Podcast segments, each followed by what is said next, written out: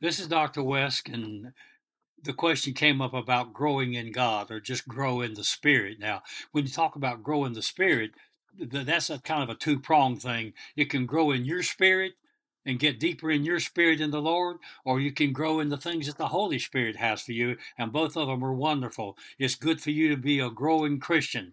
Uh, uh, to grow in, in the Spirit, I would encourage you to find a solid Bible teaching pastor. And that's difficult to do today. Used to, it was very easy to find a, a biblical teaching pastor, although there were a lot of denominations. And I didn't agree with that then. I don't agree with them now. But they, that's what it, it is, what it is. But find you a solid Bible teaching pastor who teaches all of the Bible, not picks and chooses, who teaches all of the Bible and as a spiritual man, or uh, start to say a woman, but no, a woman can't. God does not allow a woman to pastor. I'm sorry, that's just a, a tall sin there. But if your if your pastor is not uh, teaching solid biblical truth, move on.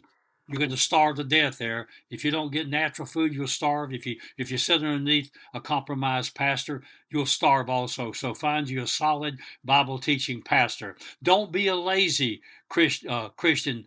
You want to be growing in God, in your spirit, and what the Spirit says to you. Holy Spirit, that is. Study the scriptures.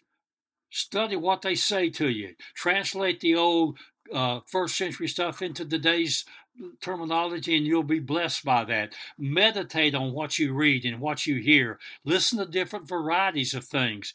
One one pastor can say things one way, or one teacher can say something, and another teacher can give you a different slant. So be open to to uh, different uh, ideas on the subject and choose the one ones that are correct or biblical. Listen to the Holy Spirit over man.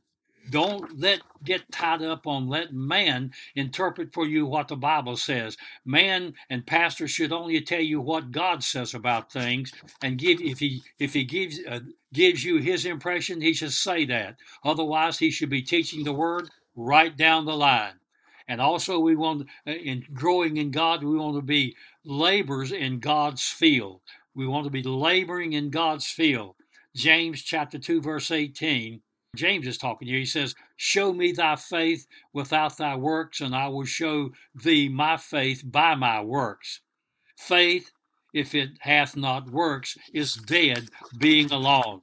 So I know a lot of people, and I've experienced a lot of people. You don't see them from Sunday morning to the next Sunday morning. They, they, they're Sunday little bloomers and they come in and they sit down for a while and they get a, a little taste of something and they go home. And sadly enough, some people just sit at home and, and, and get their teaching off of the internet or off of the TV set. And that's that's not good either. Now, are there times when you're forced to do that? Yes, depends on the locale. There may not be a Bible church in your area that you can reasonably drive to. Then you have to find an alternate way. But remember, God can teach you wherever you are. So James here is saying, if you got works, I'll show you my faith. And if you got faith, then show me your works. It's a two prong. If you got faith, and you need to have some labor because that's but what we do for God is what we're going to come in contact with when we stand at his judgment seat. Second Samuel 24 24 from the Old Covenant says, Neither, this is David speaking there, but it's very applicable today. He says, Neither will I offer burnt offerings unto the Lord my God of that which doth cost me nothing. Now I tell you, I know some people who don't want to invest. They want they want everything free. They want to learn free from somebody else. They don't want to give offerings or alms or uh, or giving to the Lord, but yet they want to be taught. Well, I'm sorry, uh, you they, you can have that attitude if you want to, but whatever you hear, Satan will steal. Those, not, not you, but the people who uh, operate in this way, whatever they hear in their ear, it won't go out any further than the other ear because it'll be stolen away because you've got to invest in the kingdom of God. So my, my closing remark is as you grow in God and as you grow in the Spirit, you will come to the place where you realize that you should operate having the mind of Christ, having the mind of Christ. Now, after you have stopped this, listening to this, you take a little while and think on that. All your Christian is, uh, existence and growing is so that you will come to the point where you operate having the mind of Christ. In other words, the way that Christ would have, deal with the situation that you find yourself in at the time.